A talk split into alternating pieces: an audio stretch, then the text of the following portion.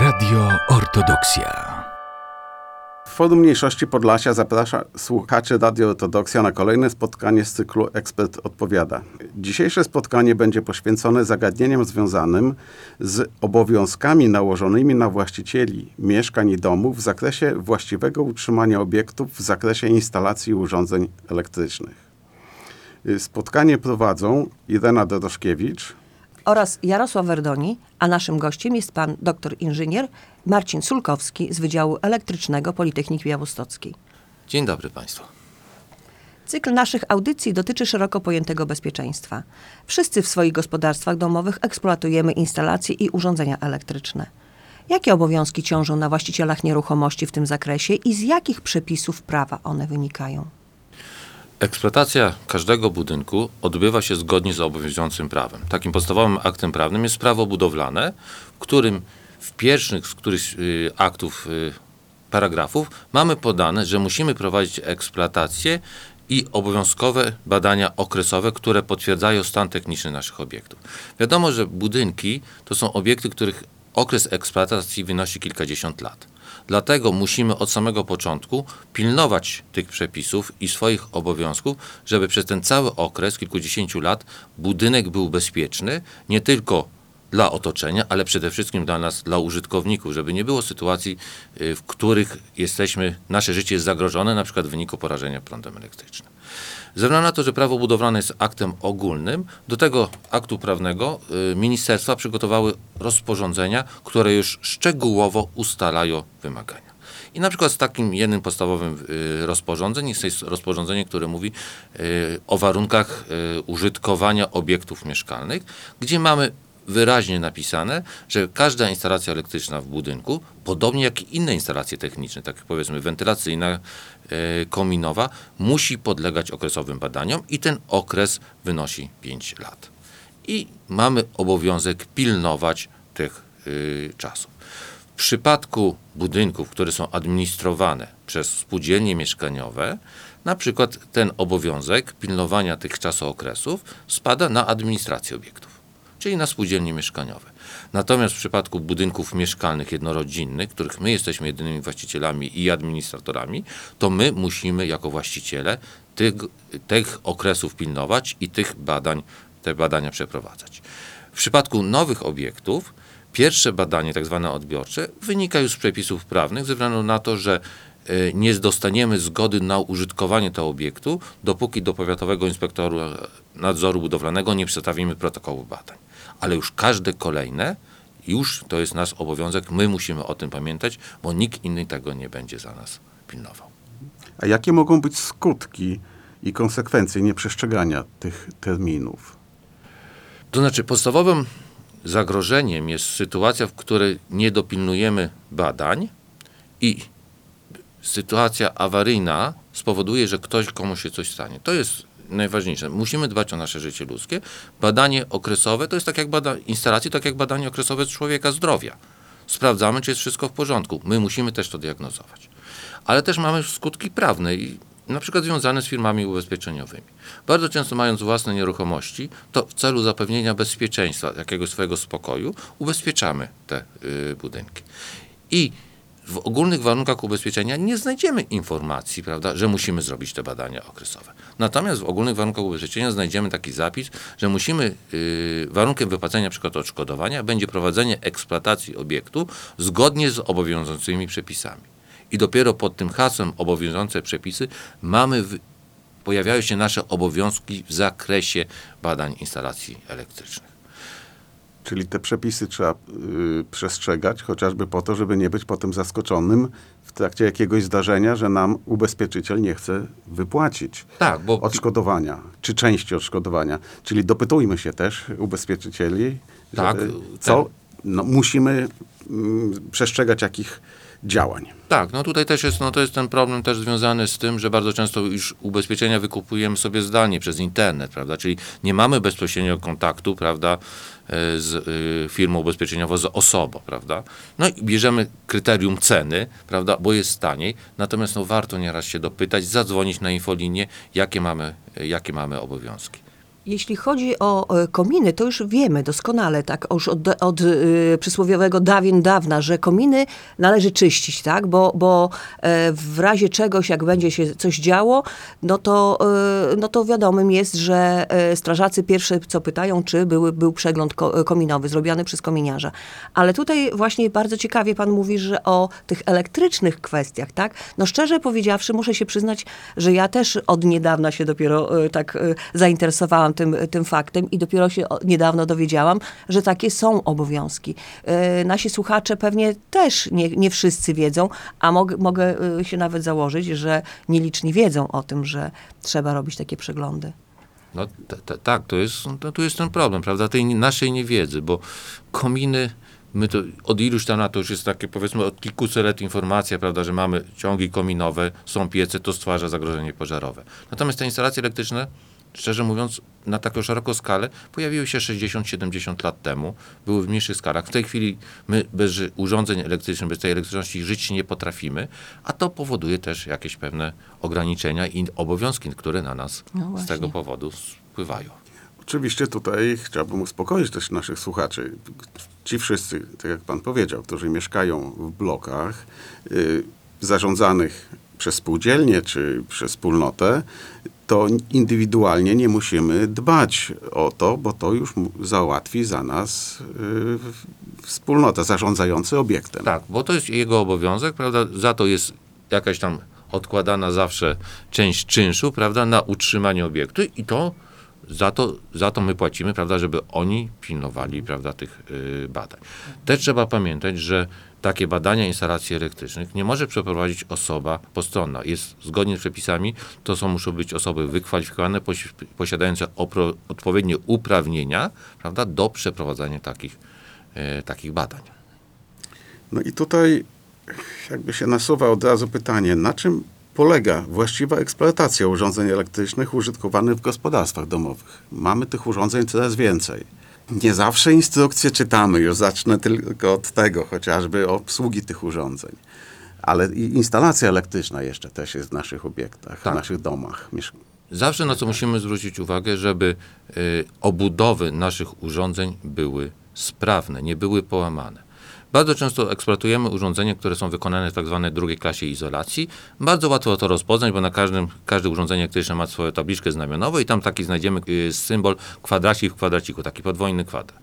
Oznacza, że to obudowa jest wykonana z materiału izolacyjnego, że nawet jeśli w środku zostanie coś uszkodzone, jakiś element elektryczny, to my dotykając tej obudowy jesteśmy nadal bezpieczni. Ale też to też składa taki obowiązek, że w tym przypadku prawda, musimy pilnować, żeby ta obudowa była w należytym stanie. Czyli jeśli zostanie ona y, pęknie, prawda, to nie powinniśmy wziąć szarej taśmy izolacyjnej, prawda, skręcić dwa, trzy razy, prawda, włączymy urządzenie, ono działa, ale obudowa jest uszkodzona i z punktu widzenia przepisu może nam to stworzyć zagrożenie, że my zostaniemy porażeni. Tak samo musimy pilnować, prawda, do odpowiedniego montażu gniazd wtyczkowych, y, żeby były one zamontowane trwale w ścianie, żeby to nie było tak, że wyciągając wtyczkę od razu nam całe gniazdo y, wychodzi z tego y, puszki elektrycznej. Musimy o to y, pilnować. Tak samo musimy dbać o urządzenia elektryczne zabezpieczeniowe. Bardzo często w nowych obiektach mamy takie urządzenia jak wyłącznik różnicowo-prądowy no to w rozdzielnicy mamy taki szereg cały ty- tych wyłączników, prawda? Łatwo to rozpoznać, bo na takim wyłączniku jest, zawsze się pojawia przycisk test, taki mały. I ma, na przykład mało kto wie, że my jako użytkownicy mamy też obowiązek przynajmniej raz w miesiącu przyjść, podejść do takiego urządzenia, przycisnąć ten przycisk test i sprawdzić, czy to urządzenie prawidłowo działa. W momencie, jeśli nie działa, powinniśmy to urządzenie wymienić. I teraz też pamiętajmy, wymiana takich urządzeń to też nie jest praca dla osoby postronnej, dla właściciela. Powinno być do tego zapro- zaproszona osoba z uprawnieniami, bo tych urządzeń mamy bardzo dużo różnych typów. I do każdej instalacji musimy dobrać takie urządzenie, które nam będzie odpowiednie. Przykładem na przykład takich y, sytuacji jest y, w przypadku nowych obiektów y, mieszkalnych, na przykład wy, wybudowanych przez deweloperów, jest to, to, że zastosowane są, są wyłączniki różnicowo-prądowe, które y, no wiadomo, deweloperzy będą starali ograniczyć koszty. Będą to urządzenia najtańsze, które nie zawsze będą dostosowane na przykład do odbiorników, które będą wykorzystywane w obiekcie. Takim przykładem jest na przykład kuchnia indukcyjna. Możemy mieć nową instalację, podłączamy nową kuchnię indukcyjną w kuchni i to może nam powodować, że nagle nam ten wyłącznik będzie niepotrzebnie działał. No, użytkownik pierwszej pomyśl, y, sytuacji pomyśli, no wcześniej działało, podłączyłem kuchnię, no to kuchnia jest uszkodzona. Okazuje się, że nie. Kuchnia może być, może być sprawna, natomiast ten wyłącznik różnicowo-prądowy nie jest dostosowany do tego odbiornika. Trzeba ten urządzenie wymienić na te, które będzie prawidłowo pracowało z tym typem odbiornika. Jeszcze dopowiedzmy, ten wyłącznik różnicowo-prądowy chroni użytkowników przed porażeniem energią elektryczną. I to jest bardzo ważne, czyli y, chronimy życie i swoje, czy, czy jakieś, y, czy swoich Mieszkańców. mieszkańców, y, gości naszych. I, to jest naprawdę zbawienne urządzenie, które y, powoduje, że szanse śmiertelnego zejścia przy takim porażeniu jest nikłe. Bardzo, bardzo nikłe. Natomiast warunek, takie, te urządzenia muszą być sprawne i to, co powiedzieliśmy, dostosowane do eksploatowanych urządzeń w naszej instalacji. E, Mówicie e, panowie takim językiem typowo technicznym, e, e, wyłącznik e, różnicowo-prądowy. A czy to ja dobrze rozumiem jako laik i, i chciałabym, żeby też e, nasi słuchacze dobrze zrozumieli, czy to jest ten przysłowiowy korek? Nie. To są tak zwane wyłączniki instalacyjne. To są najstarsze urządzenia, wyłączniki instalacyjne i one tylko przy zwarciu, czy, przy, czy powiedzmy sytuacji, kiedy będziemy pobierali tej więcej energii, ten prąd będzie większy, to on wtedy nam zadziała. Natomiast wyłączniki różnicowo-prądowe to są te urządzenia ochronne, które szczerze mówiąc w naszych instalacjach się pojawiły około 20 lat temu. W Europie Zachodniej były one już popularne powiedzmy od 50 lat, u nas się dopiero pojawiły 20 lat.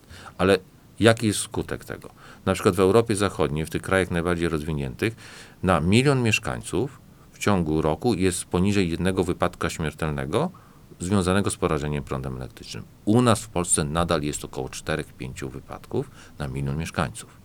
Ale tam nasycenie tymi urządzeniami ochronnymi jest dużo większe niż w przypadku prawda, naszych instalacji. Czyli tutaj w tym przypadku trzeba się bardzo e, też chronić, bo, bo to może powodować e, jakieś właśnie, jak pan wspomina, wypadki śmiertelne. To znaczy tak, no nie, to urządzenie nie powoduje wypadku śmiertelnego. Ono ogranicza, Nam, Ogranicza. ry- ono ogranicza nas ryzyko.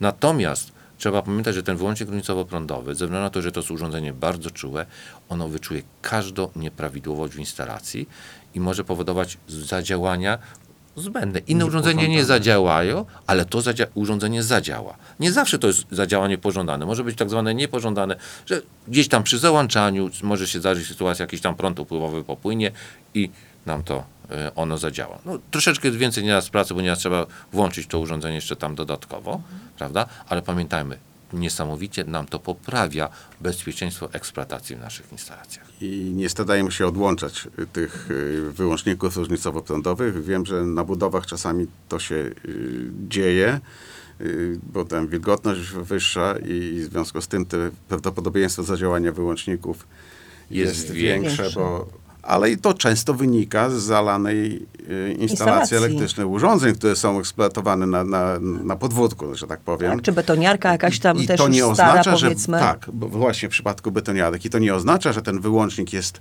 zbyt czuły. To nasze, nasz odbiornik jest uszkodzony, Tak, niesprawny. nie spełnia, nie spełnia Tak. wymagań bezpieczeństwa. Czyli nie wyłączajmy, pilnujmy tego i, i nie pomstujmy na to, że się wyłącza, dlatego że daje nam znak e, to Że urządzenie, że coś jest niedobrze. Tak, że E, coś się dzieje w coś się instalacji. dzieje w Powinna się włączyć już czerwona lampka, że Właśnie, że coś sprawdźmy, się dzieje, tak, to prawda. Część z nas posiada nieruchomości, które też wynajmuje. Czy ym, są jakieś specjalne obowiązki y, dla osób, które wynajmują mieszkania i domy? Tak, musimy pamiętać, że za stan instalacji elektrycznej odpowiada przede wszystkim właściciel. I on, przekazując mieszkanie lokatorowi, musi zapewnić, żeby, żeby ta instalacja była sprawna, nie było żadnych wad. Warto to zrobić przegląd, warto zrobić na przykład dokumentację fotograficzną, że wszystkie gniazda są prawidłowo przymocowane, że nie ma żadnych jakichś tam przewodów zwisających ze ściany, prawda? bo to jest nasza polisa ubezpieczeniowa.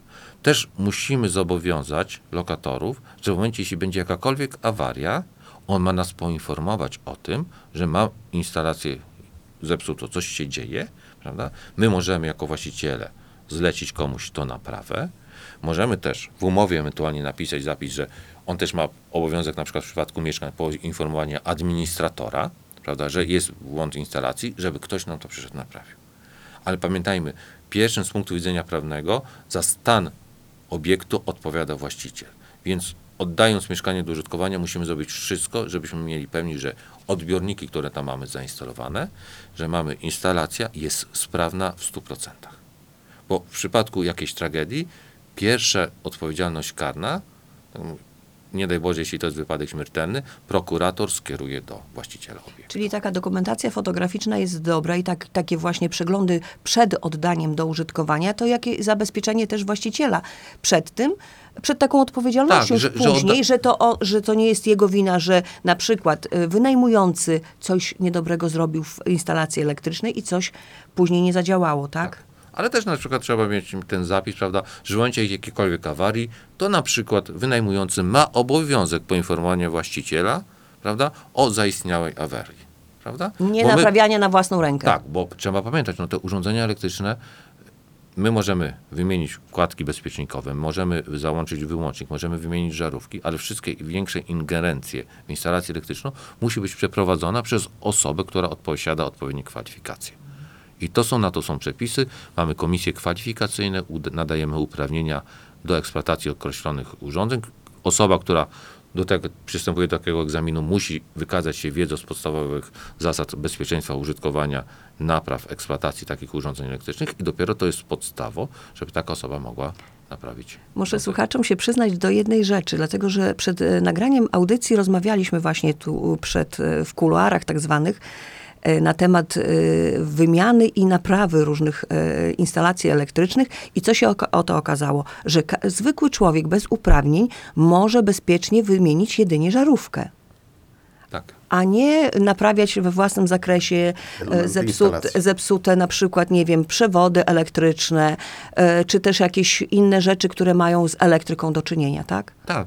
Takim przypadkiem tragicznym niestety była sytuacja sprzed kilku lat, kiedy w Suwałkach mm, za naprawę instalacji elektrycznej w łazience przy okazji remontu łazienki wziął się glazurnik.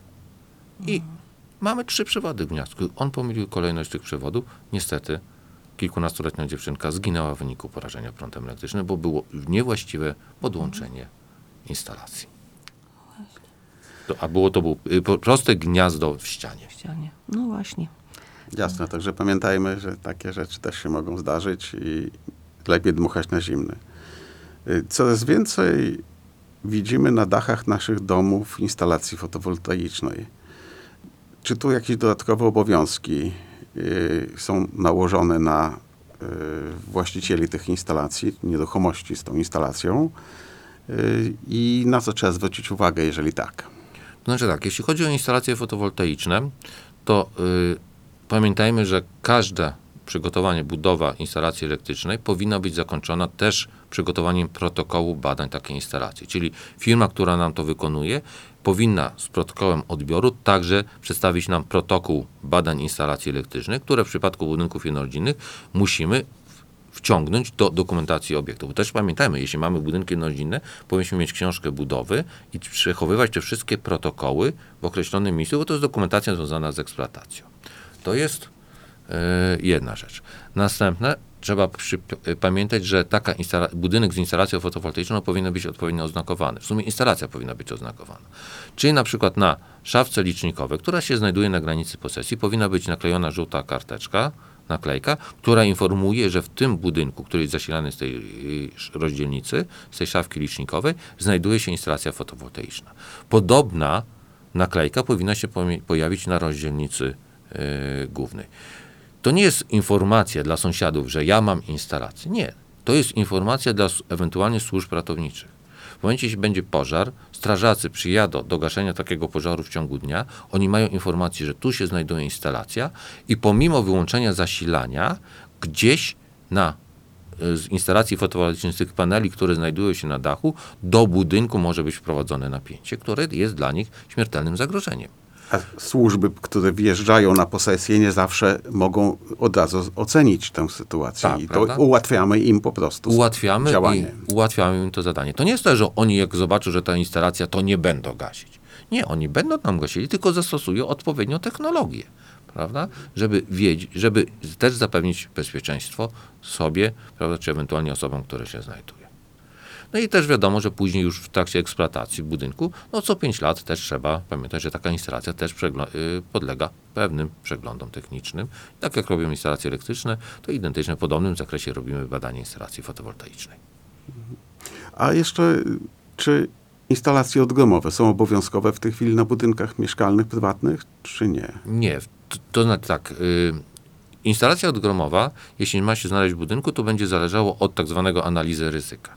Budynki jednorodzinne, ryzyko wystąpienia szkód albo wielkości tych szkód, prawda, powoduje, że tam nie ma obowiązku y, prawnego wykonywania instalacji fotowoltaicznej. Nieraz możemy przy instalacjach foto, fotowoltaicznych, zwłaszcza na przykład y, finansowanych z y, pieniędzy zewnętrznych, unijnych, może być wpisany warunek, że proszę wykonać, prawda, to instalację odgromowo dodatkowo, prawda?